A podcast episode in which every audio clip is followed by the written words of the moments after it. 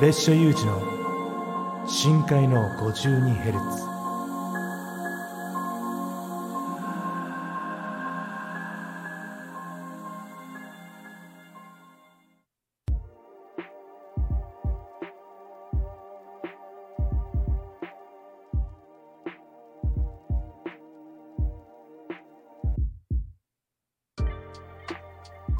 深海の 52Hz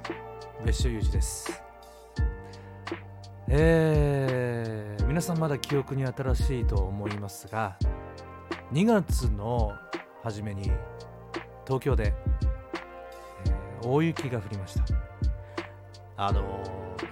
ー、大雪って言ってもまああの東京でいう大雪っていうのは大体あの5センチから8センチ10センチ積もると大雪って昔から言いますよね。もちろんあの僕も実家の方は雪国なんでもう全然あの50センチ下手すれば80センチ積もる日もあるのでそういう地方の、えーと、雪状態っていうのは、まあ、把握してるんだけどまあでもあのこっちね東京の方に住んでると積もるっていうことは本当にめったになくてまあ本当にこの前みたいに1年に1回ぐらい5センチから10センチ積もる大雪という日があります。あのー、でもさこれいつも論争になるんだけどそのノーマルタイヤとスタッドレス。であのー、まあニュースでもすごく注意を呼びかけてたしそのノーマルタイヤで出かけないでくれみたいなことを言うじゃん？あれさあの、ちょっとさあの、変えた方がいいというかちょっとねあのルールをもうちょっとと違う視点で考えた方がいいというかあの、まあ、こっちに住んでると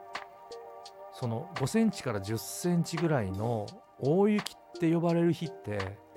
まあ、本当に年に1回あるかないかなのよ。そのあるかないかの対策のためにねスタッドレスに履き替えておくっていうことがまあ非常に難しいんですよ考えることがですよ。うん、だからあのー、いつもなんでスタッドレスに履き替えてなかったのみたいなのを東京の大雪で、えー、ねみんな言うしあの、よくニュースでもちょっとした坂でも全然ノーマルで登れないみたいななんかタクシーだったりトラックだったりっていう映像を見るじゃない？でもねあのこっちにいて思うんだけど分かるんだけど大きい通りは幹線道路は積もらないのよ。その車が多く往来するからその道路に積もる暇がないっていうかね。けどちょっとした裏道にそれるともう積もってたりしてそこにノーマルが入ると動けなくなるっていうことがあるのよ。うん、だからといってその日のためだけにスタッドレスタイヤを購入し交換し備えてる備えれる人なんてほぼいないと思うんだよね。うん。いやそこでそこでなのよ。あの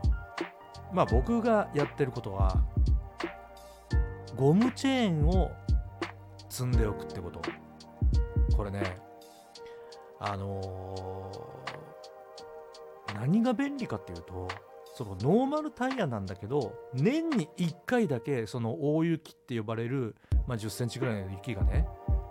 東京に積もるわけさ。そうするとその時だけゴムチェーンをつけて走行する。これゴムチェーンってほんとね侮れないんだよ。ほとんど滑んないから。多分ねスタッドレスより滑んないと思う。溝の深さとかさあの鉄ので出てるとことかがさ全然違うわけね。でもそれ脱着になれるとほぼ5分から10分でえつけて外せるわけ。で翌日大体その大雪っていうのはほとんどあのなん車にこう踏まれて消えていき溶けていき残ってないことが多いんだよね。そこで外すいやあのねほんとね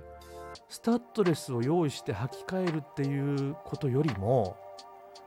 ゴムチェーンを積んでいくっていうことが一番の解決策になるんじゃないかな。うん。あのね、でもね、ゴムチェーン、あの、頭の中で考える付け方でつけると反対になるのよ。これね、やってみないと分かんないんだけど、そのゴムチェーンを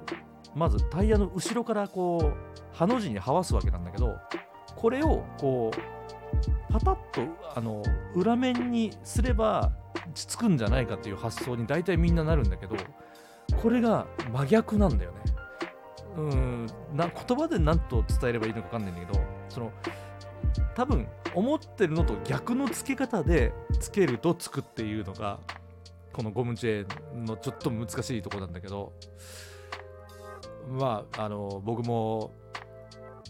何回かそういうねあの緊急事態に襲われた時にあのゴムチェーンに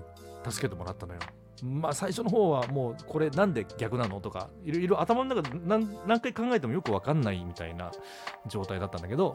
えー、今ではねもう5分ぐらいでさっとつけれるようになっていや本当にね、えー、便利だなと、えーまあ、そんなあ大雪に思ったことでした。さあえー、今回1曲目はですね、えー、僕のアルバム「デゼル」という、えー、アルバムの中から「アンコール」っていう曲が1曲目にあるんですけど 1曲目なのにアンコール、えー、このアンコールのアコースティックギターバージョンを聴いてください。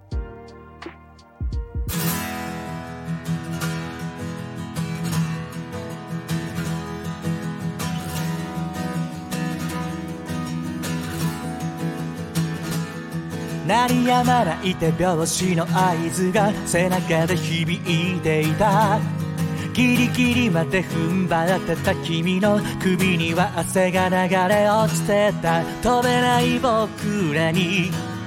光をくれたエールまるで昨日のように蘇る誰かの評価にただ怯えては自分を偽った過去努力は報われるなんて嘘だ。そう言って逃げ込んだ夜全部吐き出したら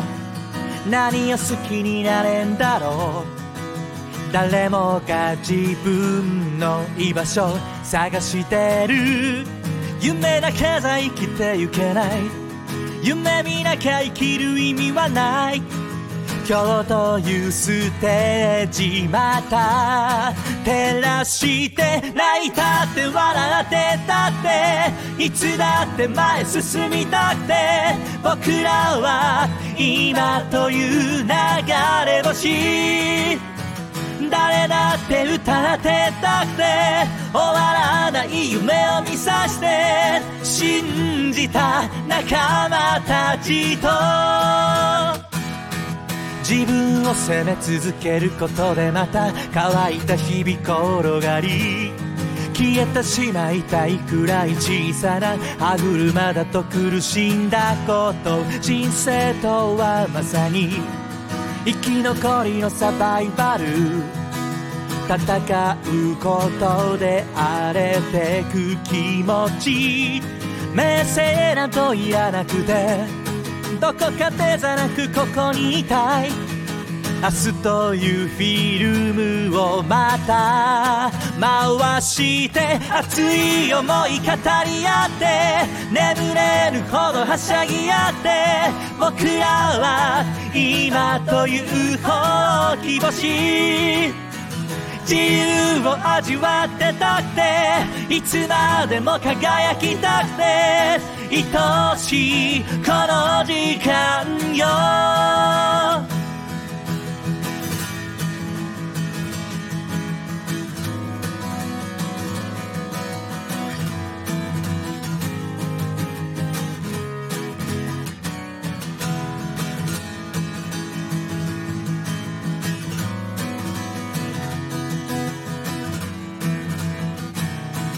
競い合う街の中で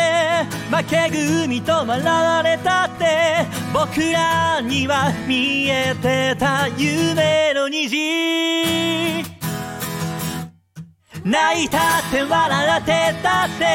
ていつだって前進みたって僕らは今という流れ星誰だって歌ってたくて終わらない夢を見さして信じた仲間たちと。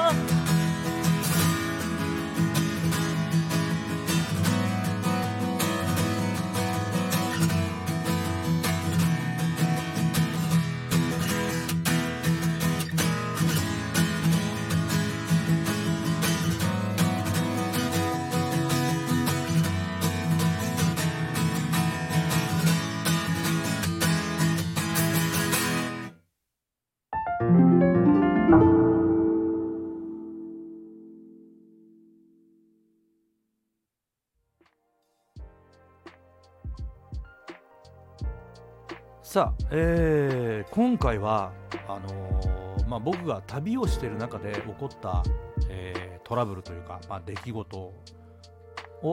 えー話そうと思うんだけど以前ね、あのイタリアのシチリアから、えーフランスパリに、えー行くことがあったの。であのーその当時まだあんまりインターネットとかが普及したかしないかぐらいでまあその携帯もまだあのスマートフォンじゃなかったから結構予約するのが大変だったんだけど、えーまあ、なんとかあのパリ行きの飛行機に乗れることがあってで、えーそれに乗ったわけですよ。ですごい疲れてて旅の途中で、あの途中から爆睡しちゃって。で着陸の瞬間も分かんないぐらい寝込んじゃったんだよね。であのパッとあの気がついたら乗客の人誰もいなくて。でそのキャビンアテンダントの方に「もう到着しましたよ。降りてください」っていうふうに、えー促されまして。であもう着いたんだ。すっかり寝込んじゃったなと思って。で降りる準備をしようと思ってその上のね荷物入れのところをですねこうパッと見たら自分のカバンがないんですよ。あれ？いや確かに登場するときに自分の真上ぐらいに入れて閉めたっていうその記憶はあるんだけどもう中をどこ探しても自分のカバンがないわけさ。でその中にはもちろん財布も入ってたしパスポートも入っててそれも何もかも入ってるそのカバンがない。海外で。え？これもしかして盗難にあったのかな？で一応その CA さんに自分のカバンがなくなってるってことをその場で言ったらね。でじゃあ一応探してあげるよって言って結構後ろの方までずっと探して見てくれたんだけどどうやら今回忘れ物がないって。で何が入ってたの？って聞かれたんでいやもちろんその財布とか身の回りのものパスポートが入ってたって言ったらみんな沈黙がこうちょっと一瞬続いてとりあえずゲート行きましょう。うんそうするしかないから。でそのゲートに行って今度は入国審査の、えーブースの前まで、まあ、とにかく行ったんですよ。うん、してあのーまあ、みんな、ね、入国審査官の人がパスポートを見せてくれ。いや実はパスポートが入ったカバンが機内でなくなった。うん。それは困ったことになったな。で、まあ、こっちもどうしようもないからなくなったものの状態の中でそのパリのシャルル・ド・ゴール空港でまあそのどうすればこういう場合どうすればいいかのことなんて誰も教えてくれないし誰も訓練しないよねこんなこと。だから、まあ、自分もそのできるだけパニックにならないように冷静に対応しようと思ったんだけどその入国審査の方があのこのままパスポートがないってことになるとあの大使館に連絡することもできない。で今ここからゲートの前から、えー日本に強制送還されますと。いやわざわざねパリまで来て。しかもそれパリ初めてのパリだったからフランスだったからもうとにかく楽しみでしょうがなかった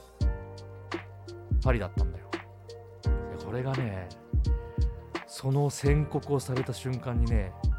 両脇に180センチ以上のあのー警察官が2人。で向こうの警察官ってあの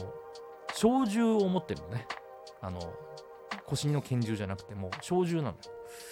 でにがっしり腕を掴まれ。いやいやいやいやいやちょちょっと待ってよ。え初めてのフランスパリの空港で俺拘束されるの？ほお,、ね、お願いします。もう一回だけ機内を探させてくれ。もう一回だけでいいからって言ったらじゃあこの一回だけ一緒にその警察官と一緒に、え機内に行って探そう。で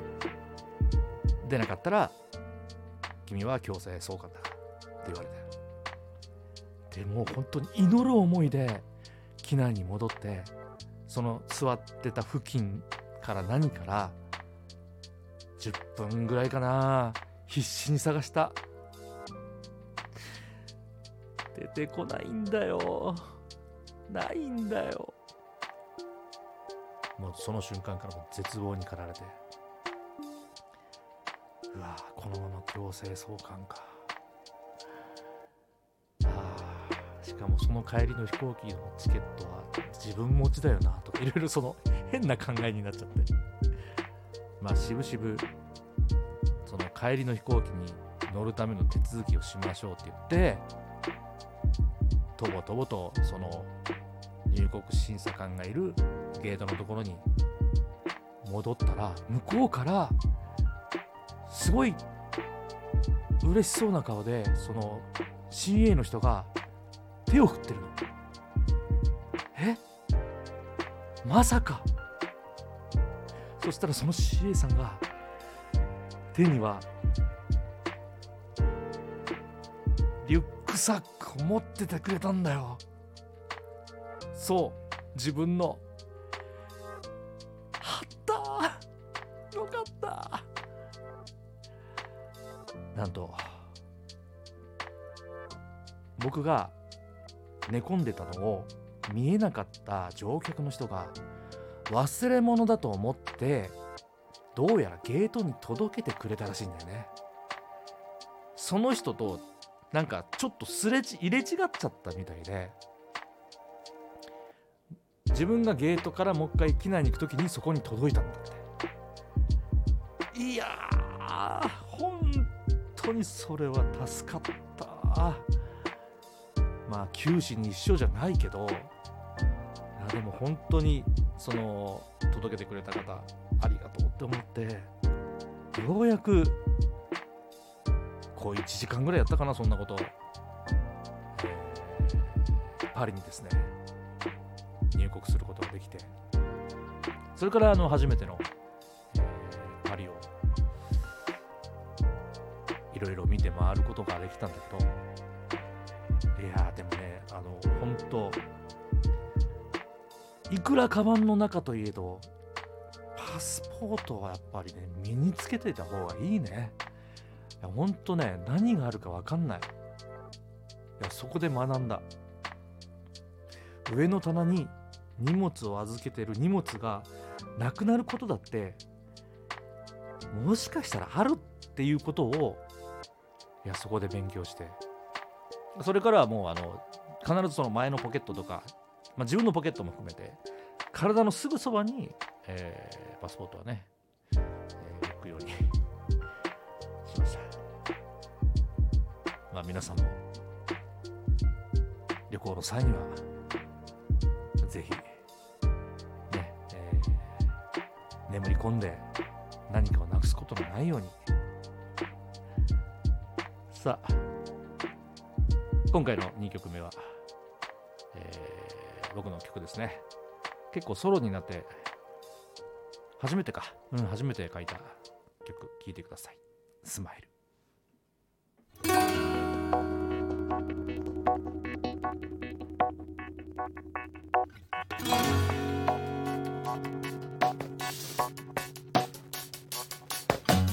この手数えきれぬほど追いかけた夢も憧れもいつか消えてしまう。儚さも知らずに暗かかる街は今日もそれぞれの影に火を灯す立ち止まる僕は今君を映してる。傘つく方に風がき下ろす。ビルを見上げ。さまよい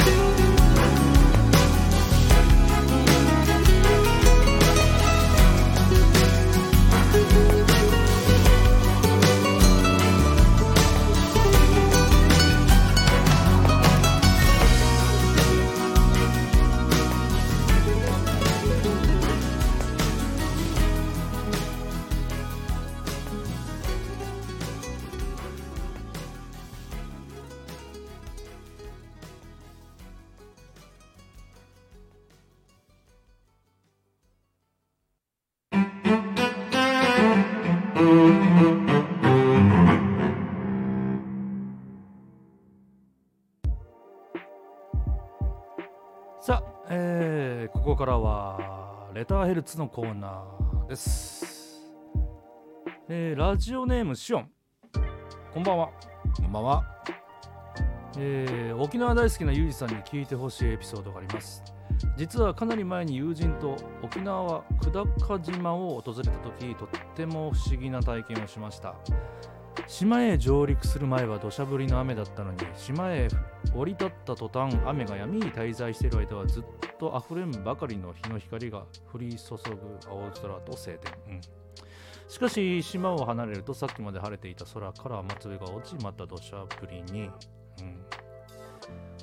えー、久高島は琉球の創世神天海天海清が最初に降臨した島と呼ばれていますあの初めて神様がね降りた島って言われてるよね久高島はえー、ユージさんも旅先で不思議な体験をしたことはありますか？うん。ね、えーまあ、僕もあの久高島は訪れたことがあって、で、あのーすごいなんか神秘的な島だったな。その時に不思議なことは別に残ってはないんだけど、あのね、まあ、僕は旅するとね、必ずね、あのー誰かに絡まれるっていう その体質があるんだよね。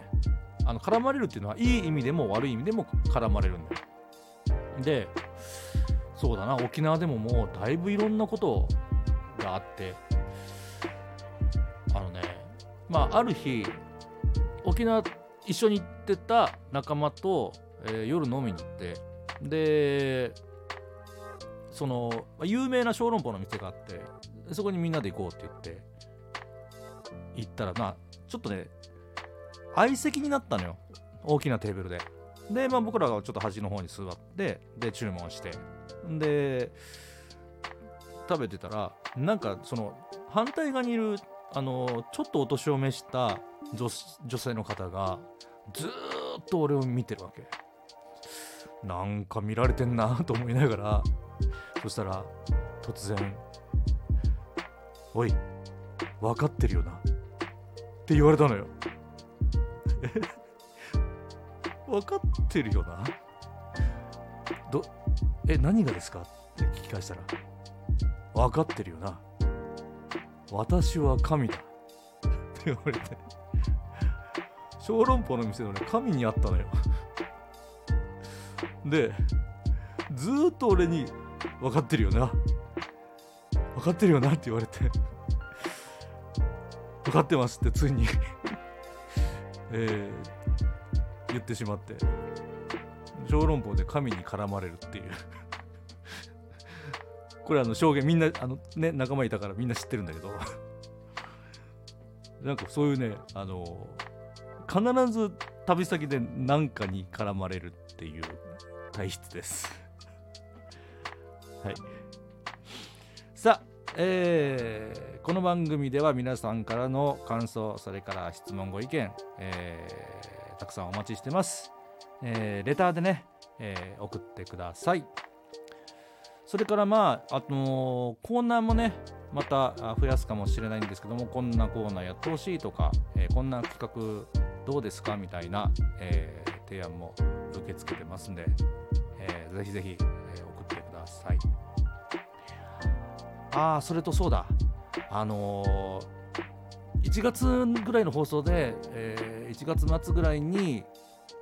なんかライブできるかもみたいなこと言ってたんだけどちょっと申し訳ない。あのいろいろあってできなったできなかったんですがあの来週あたり、えーライブ配信をやれるかと思います。またあのその情報がですね、えー多分この放送の次の放送では間に合わないかもしれないんであのホームページとかツイッターとかでツイッターって言わないのかも。えー何？まあそれを見てください。情報を。であのこの 52Hz のページでも、えー告知をし出します。決まったらね正式に決まったら、えー出しますんでぜひ、えーそちらをチェックしてください。いやなんか大雪から一転なんかもう汗ばむぐらいの気温になってちょっと本当すごいこう高低差がある日々ですけどもみんな風邪ひかないように。それでは